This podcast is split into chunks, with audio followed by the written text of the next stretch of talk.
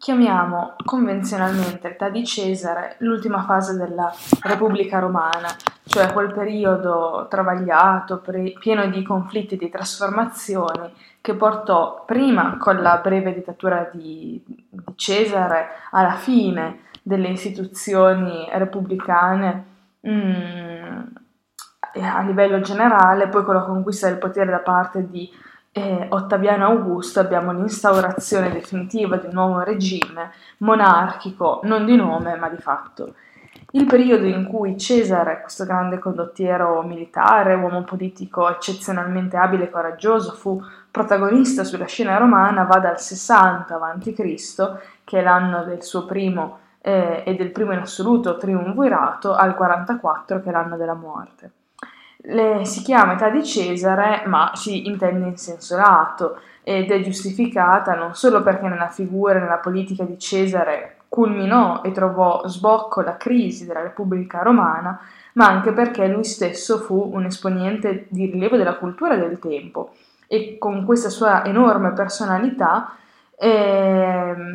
incontrò e si scontrò con alcuni dei più importanti letterati contemporanei dell'epoca. Catullo, che pur nell'indifferenza espressa nei suoi confronti, ostenta questo distacco e rifiuto politico, poi Cicerone, che lo ebbe come eh, avversario lungo tutto il corso della sua attività politica, essendo con, mh, mm, schierato su posizioni conservatrici, poi Varrone che combatté contro di lui durante la guerra civile, poi fu suo collaboratore e consulente culturale. Lo stesso Sallustio fu eh, seguace e fautore di Cesare.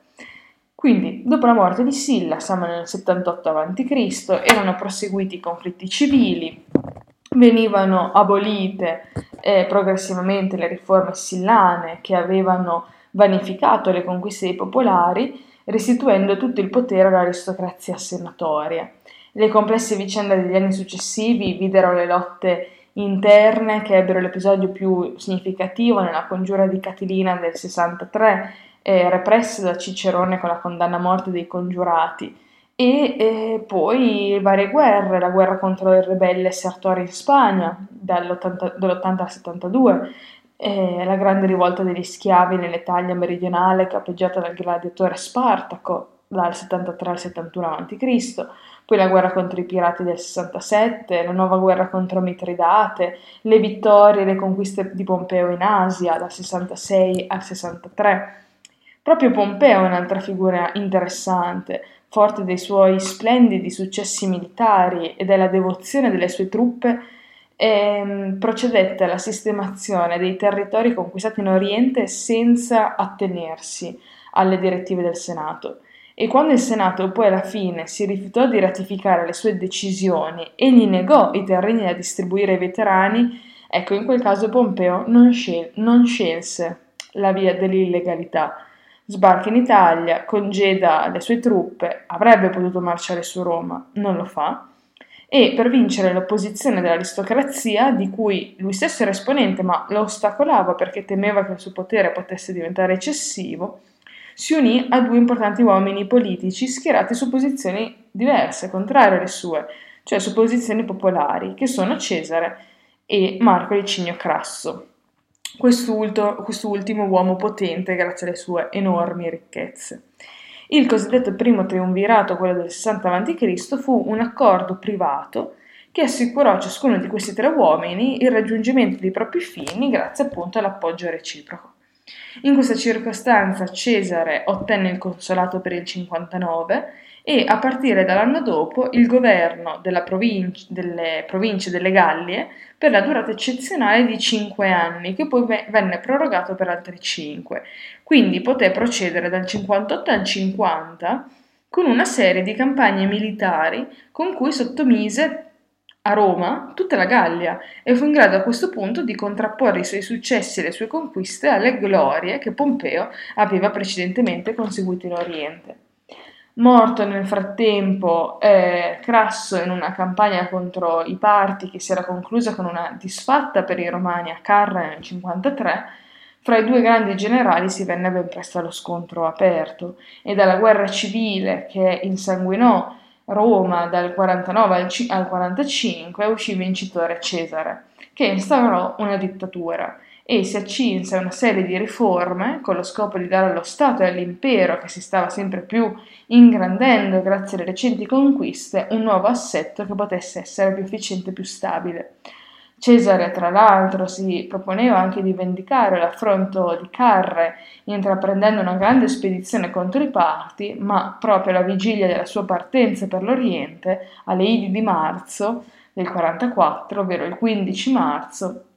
fu pugnalato da un gruppo di congiurati dell'oligarchia senatoria che vedevano in lui il tiranno eh, soppressore della libertas repubblicana e quindi si apriva in questo modo un nuovo periodo di sconvolgimenti e guerre civili.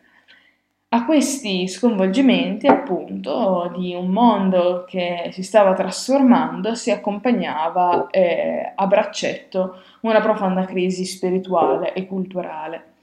Mentre gli orizzonti intellettuali dei ceti superiori continuavano ad ampliarsi attraverso nuove esperienze, attraverso il contatto sempre più stretto con la cultura greca, perdevano sempre di più autorità e credibilità i modelli di comportamento tradizionali. Entravano in crisi quindi i principi e i valori su cui si poggiava la potenza romana e che i letterati d'età arcaica avevano innalzato ed esaltato, quindi valori principi politici e patriottici, di fronte al decadimento delle istituzioni repubblicane, al trionfo dell'anarchia, della corruzione, della violenza, non erano più proponibili questi ideali per dare un, pre- un senso alla propria vita, dedi- dedicarsi alla patria, al bene comune, al, al, al disprezzo di sé per la grandezza della patria, al subordinarsi rispetto alla collettività. Poi è un periodo in cui emergono le grandi personalità che si affermano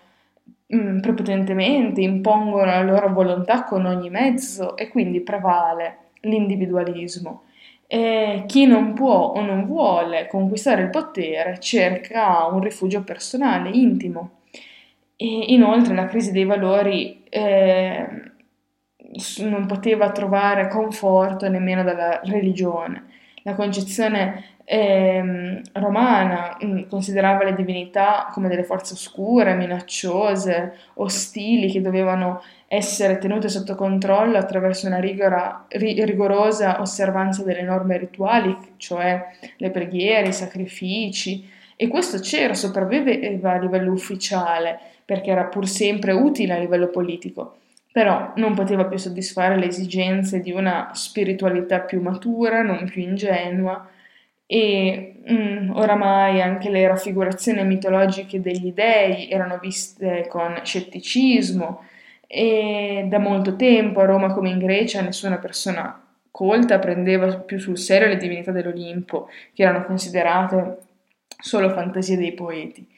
Questa profonda crisi culturale e spirituale favorisce dunque il diffondersi nella prima metà del I secolo a.C. delle dottrine filosofiche greche. In queste i romani cercano risposte ai loro dubbi e ai loro problemi esistenziali e chiedono quindi aiuto per interpretare la realtà e orientare una vita eh, che questo cambiamento continuo stava rendendo sempre più precaria e instabile. Superati eh, i pregiudizi e le diffidenze che in età arcaica avevano ostacolato l'introduzione della filosofia, i romani si avvicinano con sempre maggiore interesse al patrimonio greco, frequentando le scuole filosofiche ad Atene, facendo sempre più viaggi di istruzione in Grecia e seguendo anche a Roma le lezioni di filosofi più o meno illustri, eh, acquisiscono questo bagaglio eh, filosofico greco a istanze religiose vere e proprie, quindi all'esigenza di stabilire un rapporto con una divinità lontana e, in, e, e indifferente di quella epicurea e meno astratta e impersonale di quella stoica, rispondevano filosofie misticheggianti come il neopitagorismo. Il neopitagorismo aveva accentuato il carattere esoterico, cioè segreto, riservato agli iniziati, che era già proprio del pitagorismo primitivo, e permetteva in questo modo ai suoi adepti, grazie ad una purificazione ottenuta con pratiche di tipo ascetico, la salvezza e la felicità dell'anima nella vita dopo la morte. Eh, a esigenze di questo tipo eh, venivano incontro anche vari altri culti misterici, eh, orgiastici, divinità orientali come la Grande Madre Cibele oppure gli dei egiziani Serapide, Osiride, Iside, che trovarono largo seguito nel mondo romano. La filosofia che riscosse però il successo maggiore fu quella epicurea. Essa proponeva una concezione rigorosamente materialistica, razionalistica, negava ogni intervento divino nelle vicende umane, consigliava l'astensione dalle cariche pubbliche, consigliava una vita ritirata, dedita solo allo studio e alla, al godimento dei piaceri fisici e intellettuali. Un influsso particolare esercitarono due filosofi epicurei che vissero a Roma e vissero in Campania, Sirone e Filodemo, intorno a ciascuno dei quali nacquero delle vere e proprie scuole, cioè dei circoli culturali i cui membri erano legati da profonda amicizia e condividevano esperienza di vita e di cultura, un po' come aveva fatto Epicuro con i suoi allievi. E Filodemo, originario di Gadara, quindi dalla Siria, raggiunto in Italia, intorno al 70 a.C. e vi, visse eh, a lungo nella villa di Pisona Ercolano, eh, dove raccolse una ricca biblioteca eh, che è stata tra l'altro portata alla luce con scavi recenti. Mentre Sirone ebbe discepoli sia a Roma sia a Napoli, i due circoli furono frequentati, sappiamo, sia da Virgilio e forse anche da ehm, Orazio, che sono due poeti che scrissero le loro opere nel periodo successivo alla morte di Cesare, ma che si stavano formando in questi anni.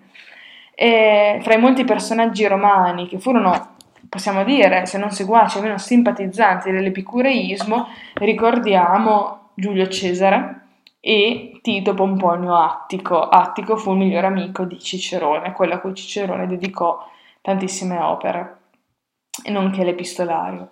Il successo che l'epicureismo incontrò a Roma è spiegato da Cicerone, che eh, era ostile in realtà a, a, questa filosofia e diceva che Italiam tota occupa verunt, hanno, hanno invaso tutta l'Italia questi epicurei, diceva, eh, Cicerone lo spiegava con la semplicità della dottrina, che era mh, accessibile anche agli indocti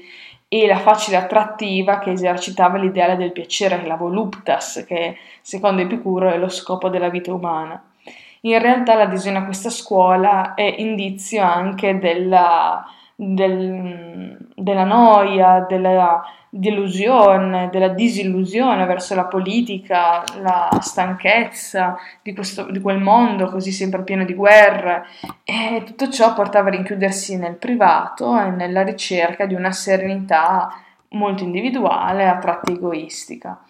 E, um, vedremo Lucrezio che Mm, sarà il cantore mm, dell'epicureismo. Ma non solo l'epicureismo trovò seguaci a Roma, ebbe numerosi aderenti e un grande influsso anche un'altra dottrina, dottrina filosofica che a partire dalla prima metà del III secolo a.C. si era contrapposta in Grecia a quella di Epicuro ed è lo stoicismo e per quanto più articolato e complesso per lo sviluppo che aveva la, la dottrina nel passaggio dall'antico al medio stoicismo, ehm, con Panezio e poi Posidonio, che fu, tra l'altro Posidonio fu maestro e amico di Cicerone, e, e lo stoicismo offriva un'interpretazione della realtà sia dal punto di vista fisico eh, umano, eh, non meno coerente, non meno razionale di quell'epicurea, poneva al centro dei suoi interessi l'uomo, l'aspirazione alla felicità e faceva consistere non nel piacere come gli epicurei, ma nella virtù. Eh, inoltre la visione stoica non era così utilitaristica e individualistica come quella epicurea, ma affrontava e risolveva i problemi dell'individuo alla luce dei suoi doveri verso la società, esortandolo quindi a un impegno morale, anche politico, per il bene comune, eh, perché esiste un legame naturale che accomuna tutti gli uomini all'affermazione di Epicuro che le vicende umane e cosmiche sono dominate solo dal caso, gli stoici contrapponevano una concezione fatalistica e provvidenzialistica. Tutto ciò che esiste e che succede non è dovuto al caso, ma è governato dal fato, cioè da leggi immutabili, eterne, eh, che mm, che l'uomo non può vedere, ma che rispondono a un disegno divino e questo disegno divino è razionale, provvidenziale. La divinità è immanente al mondo, si identifica con il logos, che è la ragione, che è lo spirito razionale che dà vita a tutto l'universo e nell'uomo è rappresentato dalla coscienza. Quindi la visione stoica è più ottimistica sicuramente di quella epicurea, almeno dal punto di vista metafisico, eh, mentre in campo morale lo stoicismo si preoccupa, come ha fatto l'epicureismo, a mettere l'uomo al riparo dai pericoli, dagli affanni della vita, prescrive l'apatia, cioè apathos, assenza di passioni che corrisponde a quello che gli epicurei chiamavano l'atarassia, eh, assenza di turbamenti. E l'ideale è quello del, del, filosofo imperturbabile, sereno, distaccato da tutto ciò che può dargli ansia, inquietudine e apprensione. Lo stoicismo, nella sua svalutazione della vita, perché vivere o morire per gli stoici è indifferente dal punto di vista della virtù,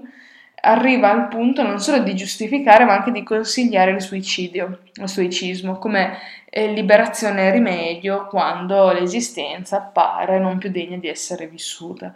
Fra i personaggi più illustri che aderirono allo stoicismo ci fu Bruto, Marco Giunio Bruto, uno degli uccisori di Cesare, Marcio Porcio Catone, esponente dell'ala conservatrice eh, nell'oligarchia senatoria, che combatté dalla parte di Pompeo e si tolse la vita appunto a Utica dopo la sconfitta per non cadere nelle mani di Cesare.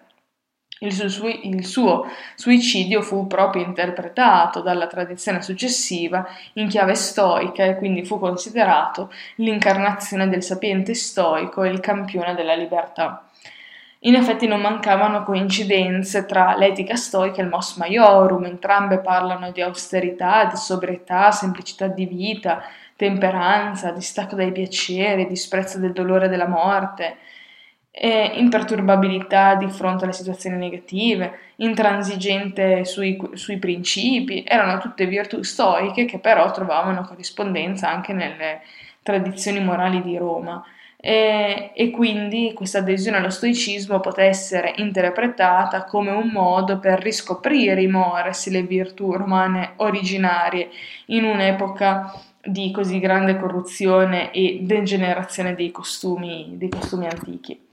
È naturale che la letteratura sia condizionata e al tempo stesso rispecchi la crisi culturale e spirituale che abbiamo delineato.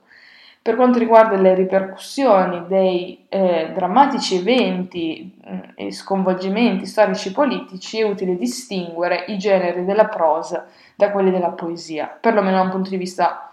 eh, di studio. Sappiamo che fin dalle origini delle lettere latine i generi della prosa erano collegati più o meno strettamente con l'attività politica L'oratoria rispecchiava in modo diretto il dibattito che si svolgeva nelle assemblee deliberative o nei tribunali, mentre la storiografia rifletteva sui fatti storici interpretandoli. Nell'età di Cesare l'oratoria è rappresentata, lo vedremo, soprattutto da Cicerone, uno degli oratori più valenti che Roma abbia mai avuto e le sue orazioni si sono conservate in gran numero e ci permettono di seguire da vicino le vicende di quegli anni, quindi hanno anche un valore documentario oltre che letterario. La storiografia ha come rappresentante lo stesso Giulio Cesare, mm, nel genere del commentario, mentre opera di vero e proprio storico la svolse Sallustio che scrisse dopo la morte di Cesare, cercò di capire e di interpretare questi grandi rivolgimenti. Eh, a questi due generi eh, se ne aggiunsero altri, eh, rappresentati eh, spesso da Cicerone, perché Cicerone coltivò varie forme di letteratura filosofica, soprattutto i dialoghi di tipo platonico-aristotelico, ehm, adottati per trattare argomenti filosofici, ma anche politici, retorici, poi pubblicò postume, ci fu la pubblicazione postuma delle sue lettere e diede un grande infu- impulso in questo modo all'epistografia eh, latina, facendola diventare un genere letterario. Per la poesia eh, la situazione è diversa, c'è un più marcato distacco dal passato e dalla tradizione. E ehm, abbiamo già parlato del tramonto dei generi teatrali, con l'unica eccezione del mimo, e, e questi in età arcaica erano il tramite più efficace tra gli intellettuali il, pop- il popolo perché si rivolgevano a un pubblico vastissimo che comprendevano anche eh, analfabeti. Nel primo secolo a.C. il carattere aristocratico, scelto, elitario della poesia si accentua ancora di più e al tempo stesso si spezza il legame tra poesia e politica. Se infatti gli uomini politici, a differenza che nel passato, sono sempre più spesso poeti, tendono a svolgere questa attività in una dimensione privata, considerano la poesia uno svago o un passatempo. I letterati veri e propri, quindi quelli che vivono di poesia, quelli per i quali la vita è poesia, si orientano verso forme e temi diversi da quelli tradizionali. Se si fa eccezione per qualche breve esempio, i più rifiutano l'epica storica che con Nevio ed Ennio aveva svolto un'importante funzione celebrativa, patriottica, e scelgono generi meno impegnati ideologicamente, più adatti a un gusto artistico sofisticato e raffinato. Quindi, della produzione poetica Dell'età di Cesare si parlerà prevalentemente di due poeti, Lucra- Lucrezio e Catullo. In entrambi si riflette, anche se in modo estremamente diverso, la crisi spirituale contemporanea. Entrambi assumono nelle loro opere ante- atteggiamenti anticonformisti, entrambi cercano vie nuove, non percorse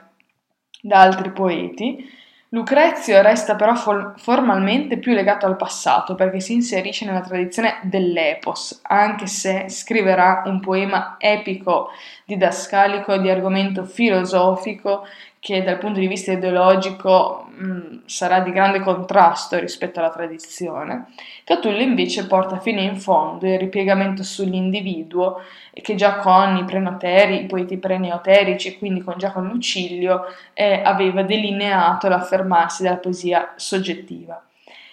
Eh, mentre eh, il capolavoro di Lucrezio rimane isolato, la stessa biografia dell'autore ci sfugge, Catullo è inserito in un preciso ambiente culturale, un movimento quello dei neoterici, eh, si ispira a modelli ellenistici, eh, vedremo poi quando tratteremo entrambi. Per ora possiamo dire a livello generale che la letteratura è da loro concepita secondo gli, il dettato alessandrino, cioè come l'usus, come gioco elegante, destinato a pochi, pochi intenditori e eh, questa impostazione ha anche implicazioni ideologiche, cioè significa rivendicare all'ozium letterario un valore autonomo, ehm, rifiutare la funzione civile e politica della letteratura, che in età arcaica aveva dato il senso e la giustificazione della poesia, per ehm, rivendicare la sua funzione autonoma. La poesia è il luogo in cui l'autore, lo scrittore può esprimersi liberamente, senza condizionamenti, può esprimere le sue idee, i suoi stati d'animo, i suoi sentimenti personali. L'indifferenza e il disprezzo per la politica e il distacco aristocratico quasi dai problemi sociali vanno infatti di pari passo con l'approfondimento eh, della dimensione soggettiva, psicologica, autobiografica. È dunque naturale che i generi coltivati di preferenza neoteroi sono proprio quelli della poesia soggettiva, l'elegia, l'epigramma, il giambo e il tema centrale di tutti è l'amore, cantato sia con riferimento alle vicende personali del poeta, sia in relazione alle storie ai personaggi del mito secondo l'impostazione erudita tipica dell'elegia e dell'epilio ellenistici.